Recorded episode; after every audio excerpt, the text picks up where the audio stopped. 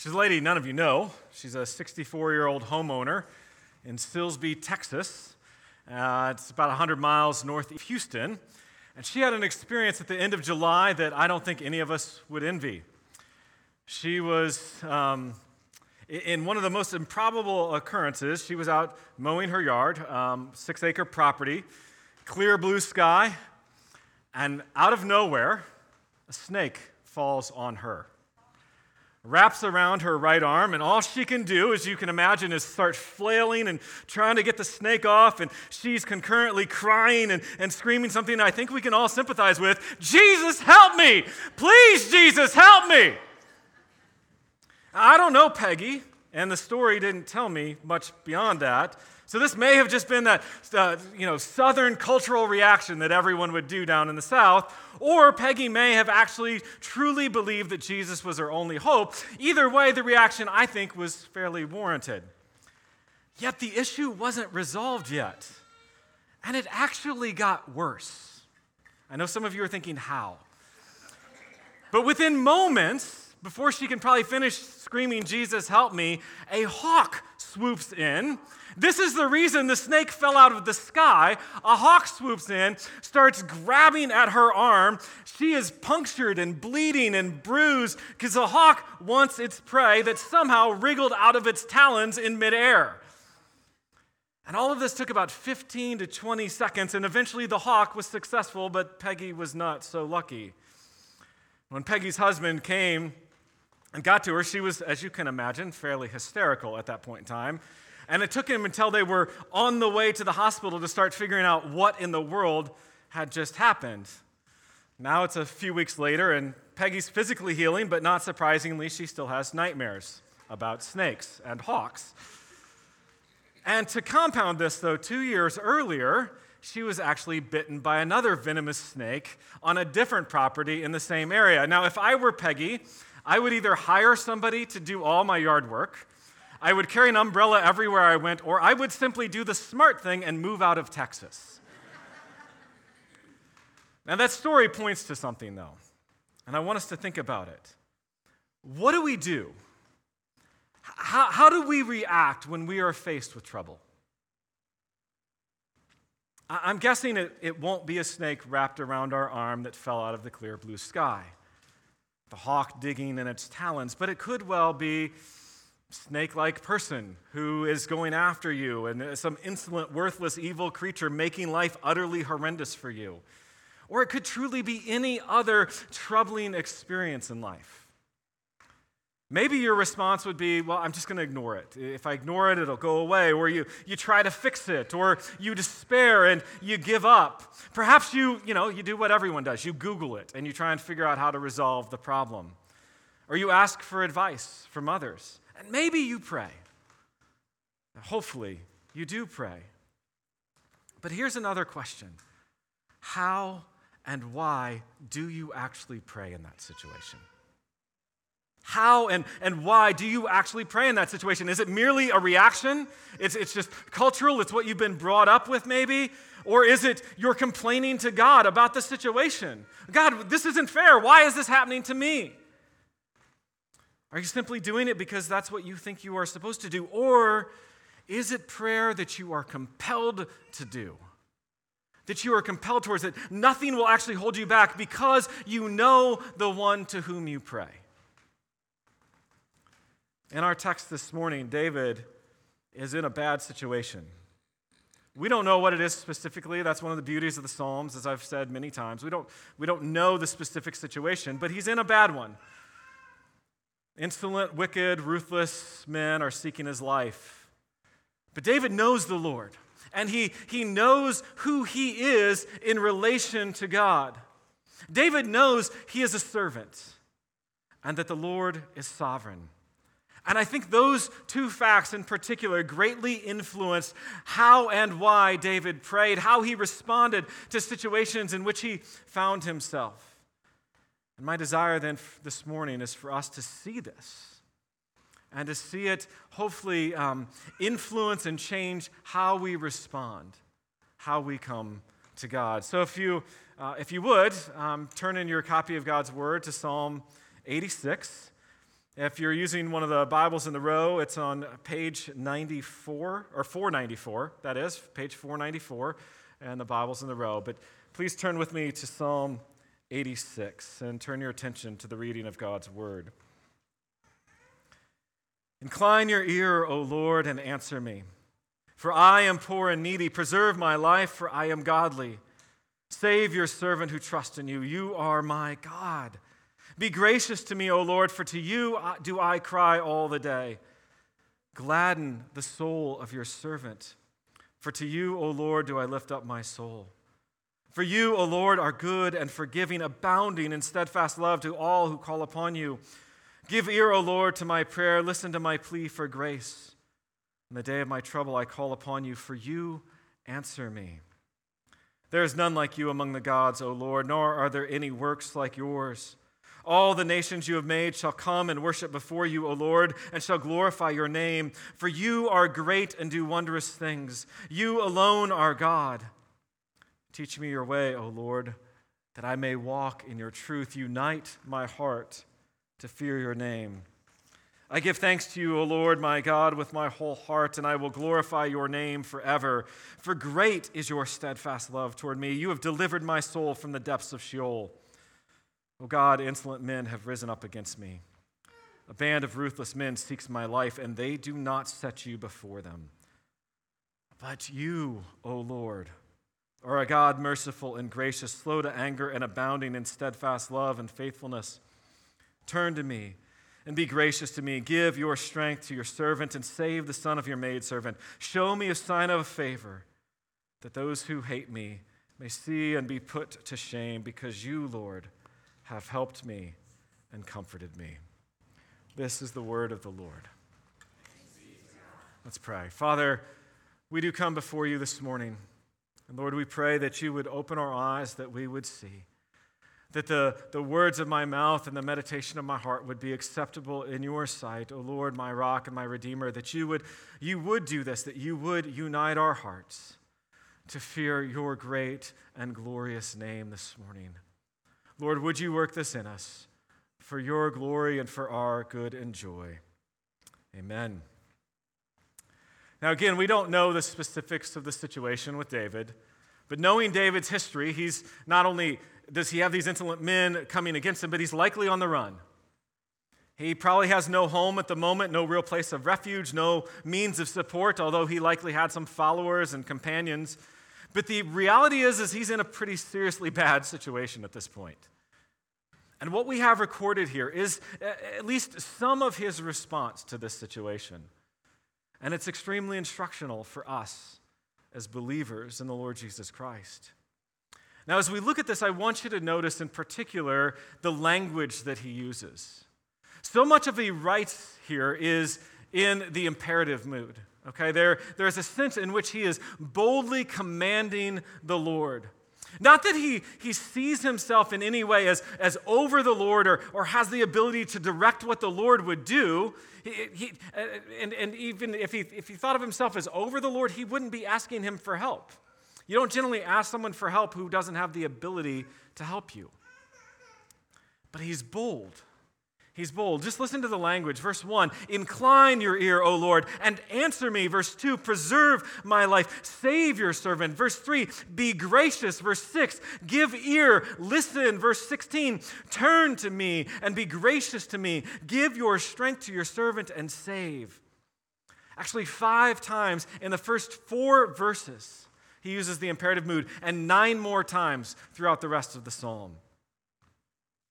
One commentator said, This is partly out of desperation, as a drowning man calls out, Help! Not, Would someone be kind enough to assist me in my dilemma? And partly because of his close personal relationship with God, which dispenses with the need for polite language. Like, none of us could have imagined Peggy Jones going, Oh, look, a snake. Someone please help me. I mean, you're desperate. You're crying out for help.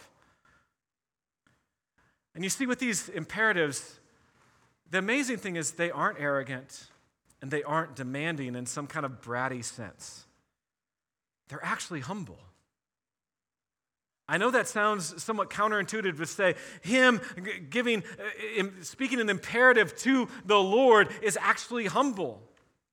But they are because of who David is and who he is praying to and the relationship that is involved there. When we call on God to save, when we call on him to work in our lives as David did, we do so in the context of a relationship.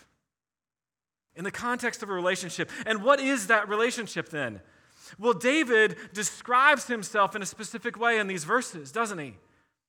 Three times he calls himself a servant verses 2, 4, and 16, and also the son of your maidservant. Son of a maidservant. And actually, I think I just jumped down past, this is my first time back in 13 weeks. I jumped on. Okay?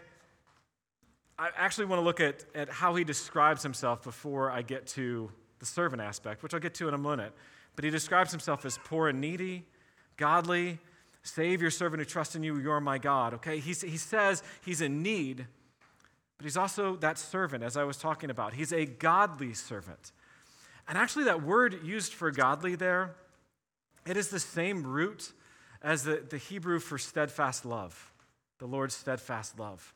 He's saying he is a devoted servant, a devoted, steadfast servant of God, of the true God, of the God who has made a covenant with him. He trusts in the Lord.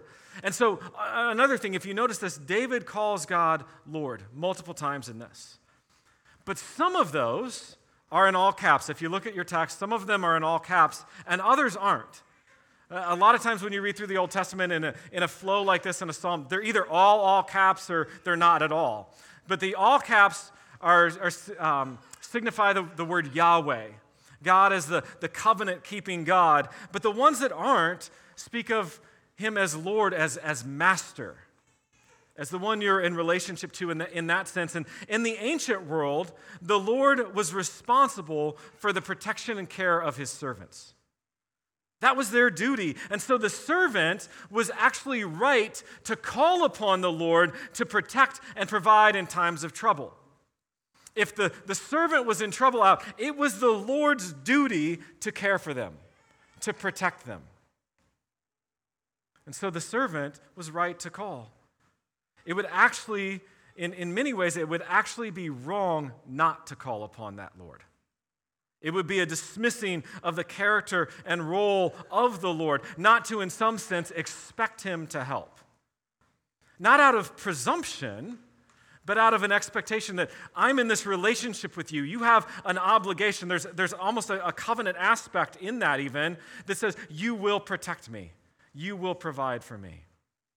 Now we get to the David knowing he's a servant, that three times it says it, and that it calls him the son of the maidservant. That, that, that speaks of him being in this familial relationship. David's part of the Lord's house, his family, and this aspect of him understanding I'm a servant, I've been brought up in the Lord's house. It gives him boldness in coming to the Lord. I remember growing up, we had a neighbor boy literally right next to us named Aaron. Um, he was a pretty interesting kid. And one of my vivid memories of him was him just randomly coming to our door ringing the doorbell. We'd come to the door and he'd go, Can I have some raisins? Literally, that was the only thing he'd say at our door is, Can I have some raisins? Okay, it tells you a little bit something about him. And it, it, it's an odd thing to say the least. You wanted to say, Dude, go home and ask your parents. Go home and ask them, ask your dad. Now, we probably did give him raisins at that point in time, even though we, he, had, he had no real hope to ask us.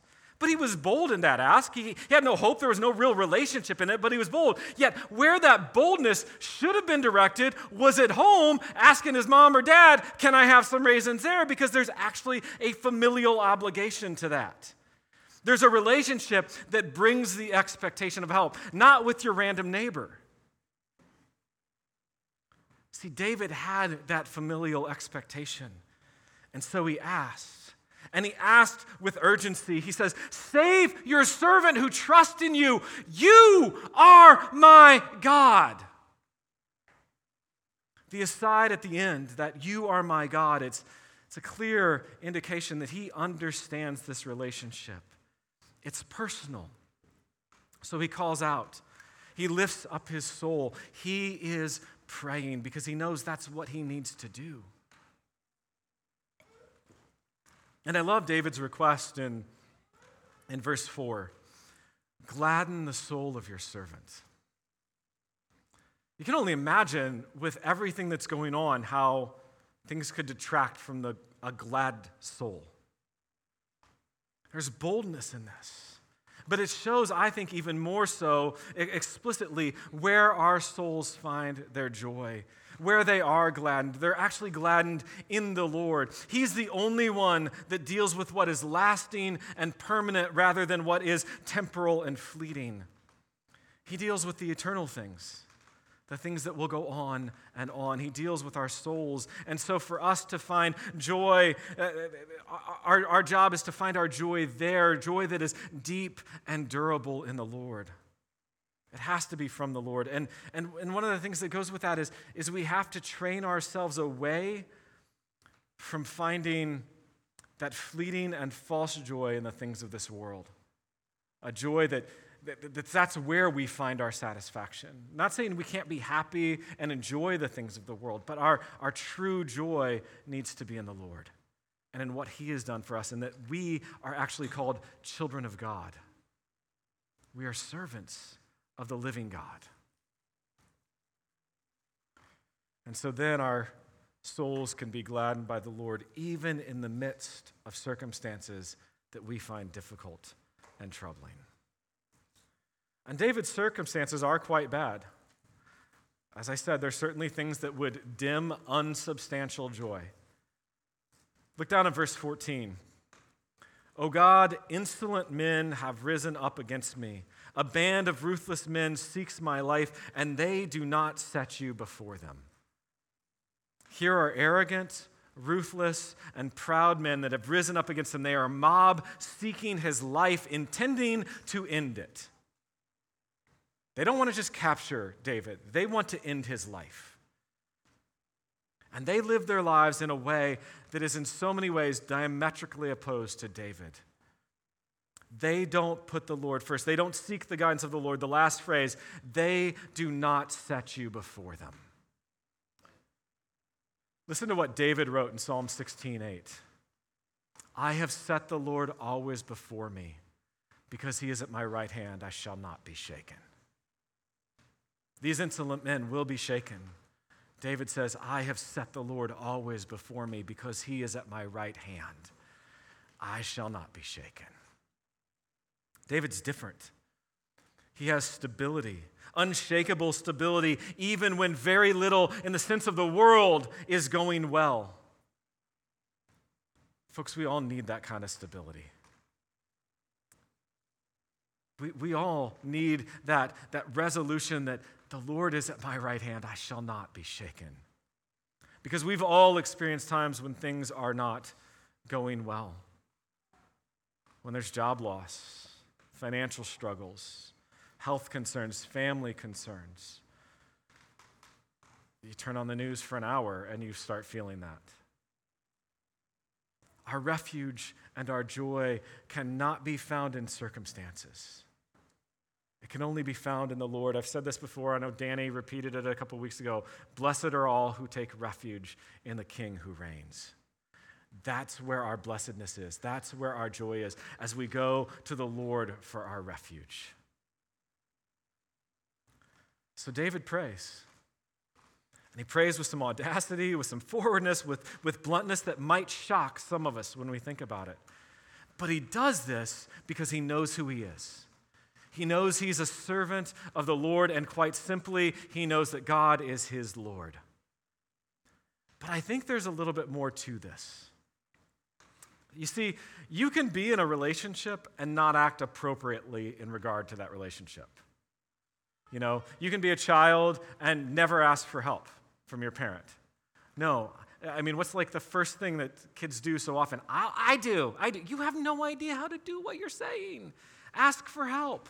We, we, we so often do that. We, we don't li- act appropriately a lot of times. And sometimes, you know, we could be in a relationship like that, not with the Lord, but with a Lord who is an actual jerk, who doesn't care for us. So David could actually pray, not just because he's a servant and, and the Lord is his, his Lord, but because the Lord is the sovereign Lord, the God of the universe, and who he is. David knows who he is. David knew the character of God. That's a, a real driving reason for why he could go before the Lord. Look at verse 5. In the midst of David calling out and pleading, so he's, he's in the midst of, of all these calls, at this prayer, and he just turns and goes, For you, oh Lord, are good and forgiving, abounding in steadfast love to all who call upon you. David can't keep the character of God out of his mind, out of the grounding for his prayers, because it drives his prayers. He can pray this Listen to me, because, Lord, you are good. And you abound in steadfast love. He's good and forgiving. He's not evil.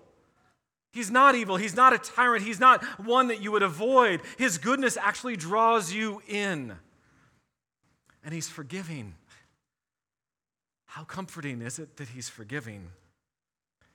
Because even though David doesn't really mention it here, he knows he's not innocent. Look at a par- you could look at a parallel psalm of Psalm 25, where very clearly he's in a similar situation. Some of the language is much the same, but he, he talks about needing the forgiveness of the Lord. Now, in this situation, he may be mostly innocent. It may be driven by the insolent men why he is experiencing this. But, but, but the reality is, is, none of us are ever fully innocent. And he knows that we stand before the Lord only because he is a forgiving God. And that is comforting to say, Come, but to hear the Lord say, Come. Come, you who are weary and heavy laden, and I will give you rest. Come, come, buy and you know, buy without money and find rest for your souls. We desperately need a God who forgives. And here's the beauty we have one. We have one. But it doesn't stop with his forgiveness and his goodness, but he also abounds in steadfast love. He comforts us abundantly. There's not a, a rationing of his love. He doesn't go, okay, you know, I've used enough there. You've had enough. Okay? Stop sucking on, you know, stop trying to drain my love dry. No, it's, it's steadfast, it, it's abounding, it's not intermittent, it's, it's firmly fixed, it's immovable. It's a love that's always there. And David knows this and rests in this not only, or, or really primarily from experience, but I think most importantly from the self revelation of God. In Exodus 34, verses 6 and 7, well, in, in chapter 34, Moses is, is given a glimpse of the glory of God. Really, the backside glory of the Lord. And, and David surely didn't have a copy of Exodus with him as he's traveling around, but he knew it. He knew this scripture, he had committed it to memory. It was a rock solid foundation for him in his relationship with the Lord. So, so listen to Exodus 34, verses 6 and 7, and, and hear the echoes in Psalm 86. The Lord passed before him, passed before Moses, and proclaimed, The Lord, the Lord, a God merciful and gracious, slow to anger and abounding in steadfast love and faithfulness, keeping steadfast love for thousands, forgiving iniquity and transgression and sin but who will by no means clear the guilty, visiting the iniquity of the fathers on the children and the children's children to the third and the fourth generation.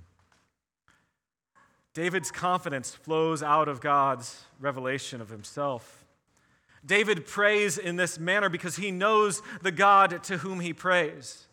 The God to whom he is a servant. He is relying and banking on what he knows to be true of God and therefore true of him in relationship to that God. He's exercising faith by praying, by believing who God says he is. And yet there's more in this psalm. Look at verse 8. There is none like you among the gods, O Lord, nor are there any works like yours. All the nations you have made shall come and worship before you, O Lord, and shall glorify your name, for you are great and do wondrous things. You alone are God. David highlights the uniqueness of God. There's none like him.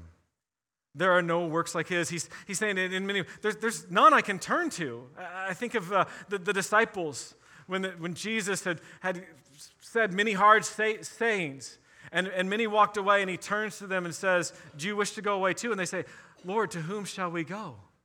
You have the words of eternal life. David, in many ways, is saying that there, there's no one else like you. There's no other God, false God, anything. There's none like you. Excuse me. There are no works like his.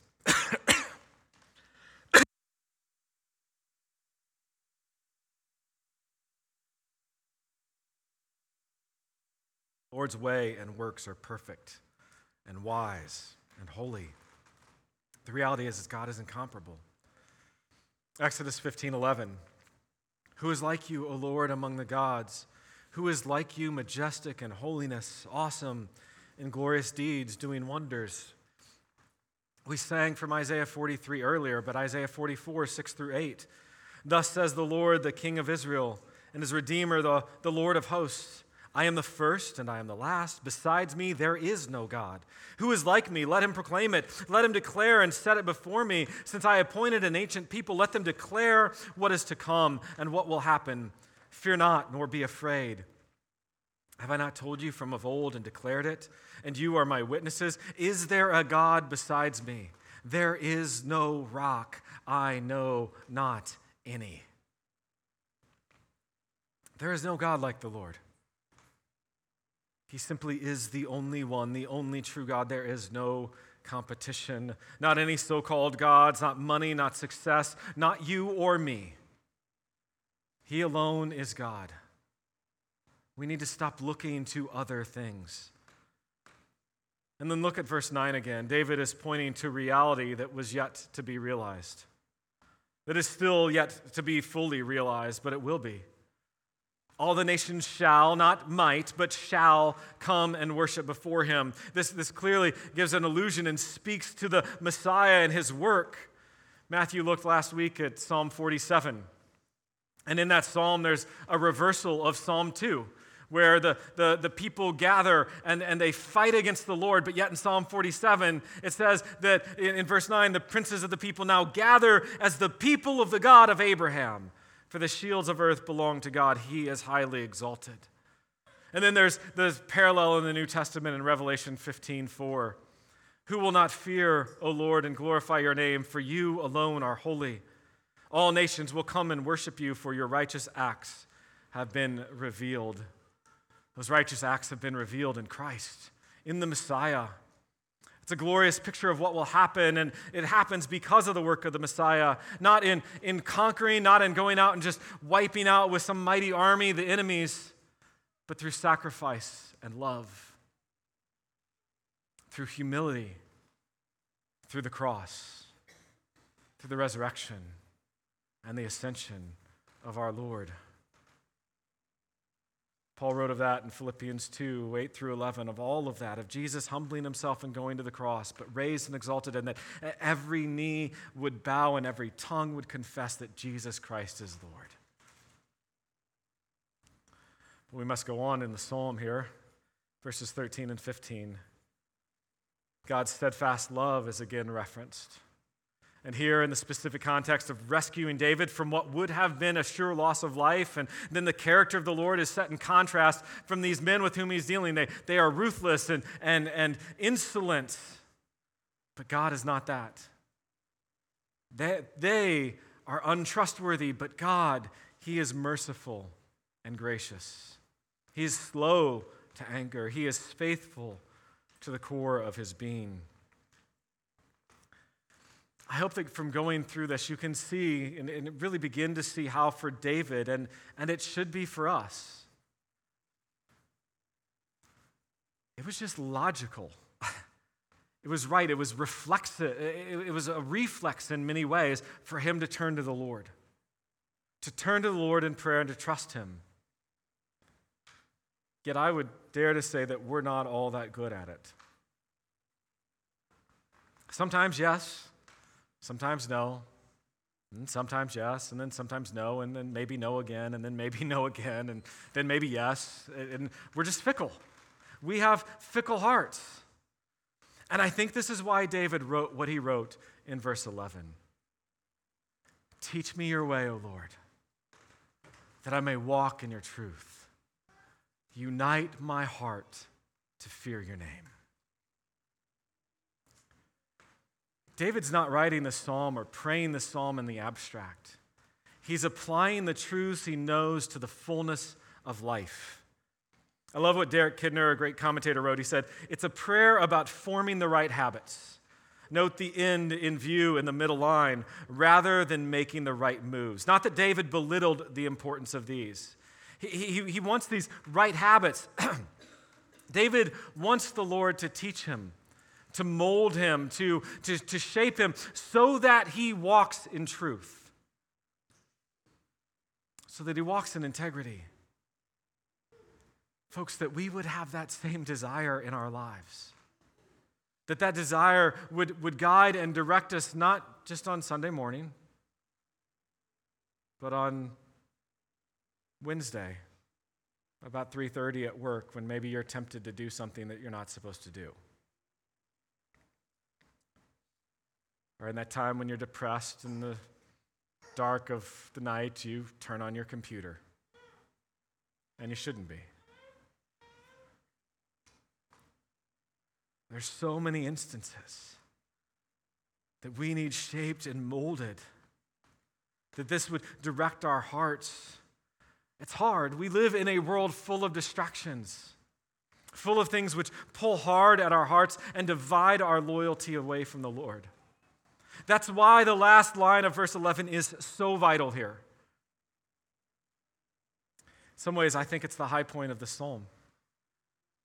It's, it's what it's been driving towards. Unite my heart to fear your name. I think the old NIV or NAS says, Give me an undivided heart that I may fear your name. Again from Kidner, he says, This is a, a penetrating climax confessing in a single phrase the disintegrated state of man, which is shown elsewhere in Scripture in many forms from insincerity and irresolution to the tug of war which Paul describes in Romans 7:15. His concern is not with unifying his personality for its own sake. The lines meet at a point beyond himself the fear of the Lord. Fear of the Lord is the beginning of wisdom the beginning of knowledge. He's calling us to the fear of the Lord above all else. If we fear the Lord rightly, I, I, guarantee you will go to Him in prayer when times are troubled.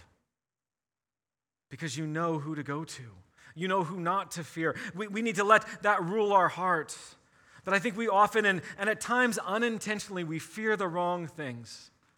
Our hearts, our affections are pulled in, in these competing directions. Some of it is life. Uh, again, it could be things like financial stability and the stress of that, and our children or family and what's going on in the world, politics, troubles. It's all competing for our heart's fear, for our loyalty, for our trust to the point where we, we look to those things and actually those things being right and set exactly how we want. If we just have the right person in the right office of politics, everything will be good, right? No. If we remember that the Lord is the right person seated at the right hand of the Father Almighty, we know that everything will be right. He will bring forth justice. It may not be, we may not see it all in our lifetime, but He will bring forth justice. He will do what is right. It's all competing for our trust, for our stability, uh, for, for it's, it's holding out joy and hope and refuge, but unless it's the Lord, it's all false. The psalm teaches and calls us to find our, faith, our, our joy in the Lord. In a, in a heart that is not divided in its loyalty, in a person who's not double minded, and the only person that is is Jesus. He's the one who was fully loyal, who was never double minded, who never wavered.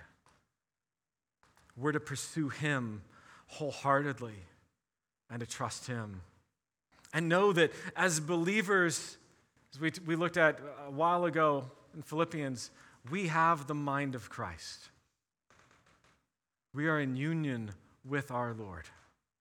We are in that family. He's not ashamed to call us brothers and sisters. And so today we know that ever more clearly, because of our union with the Lord, we are that family. We are with Him. And that makes a huge difference. Understanding our relationship with the Lord, with, with, with how we, it changes how we react to trouble and to other pulls in our lives, things that tug at us. And, folks, growing in our knowledge of the character and the person of the Lord will also greatly deepen our joy and, and deepen our prayer life and push us in so many ways. At the end of the psalm, David asks for a sign of favor. He says, Show me a sign of your favor. Show me a sign of your favor. We often need that. We have that when we come together, and particularly on the first Sunday of the month when we take the Lord's Supper, and it's a sign, it's a, it's a show uh, of His favor, of His covenant. One of my favorite verses, two verses Romans 8 31 and 32. What then shall we say to these things? If God is for us, who can be against us? And here's the sign He who did not spare his own son, but gave him up for us all, how will he not also with him graciously give us all things? That's our sign of favor. That's where our hearts can be directed back to when the world is yanking at it. That will unite our hearts as we turn to our Lord and Savior. Let us turn to our Lord, our refuge, our King, the one who loves us dearly, who is our sovereign, our master. Let's be his servants and go to him. Let's pray. Father, we do thank you for all you've given us. Lord, work in our lives. Grow us in our knowledge of you. We would grow in the grace and knowledge of our Lord Jesus Christ. To transform us, to give us strength in the midst of all of it, as David even prays, and give strength to your servant. Lord, give that strength as we know you, as we love you. Comfort us, encourage us, strengthen us in the midst of all of life. Lord, do that for your glory, for our good, and our joy in you. We pray in Christ's name. Amen.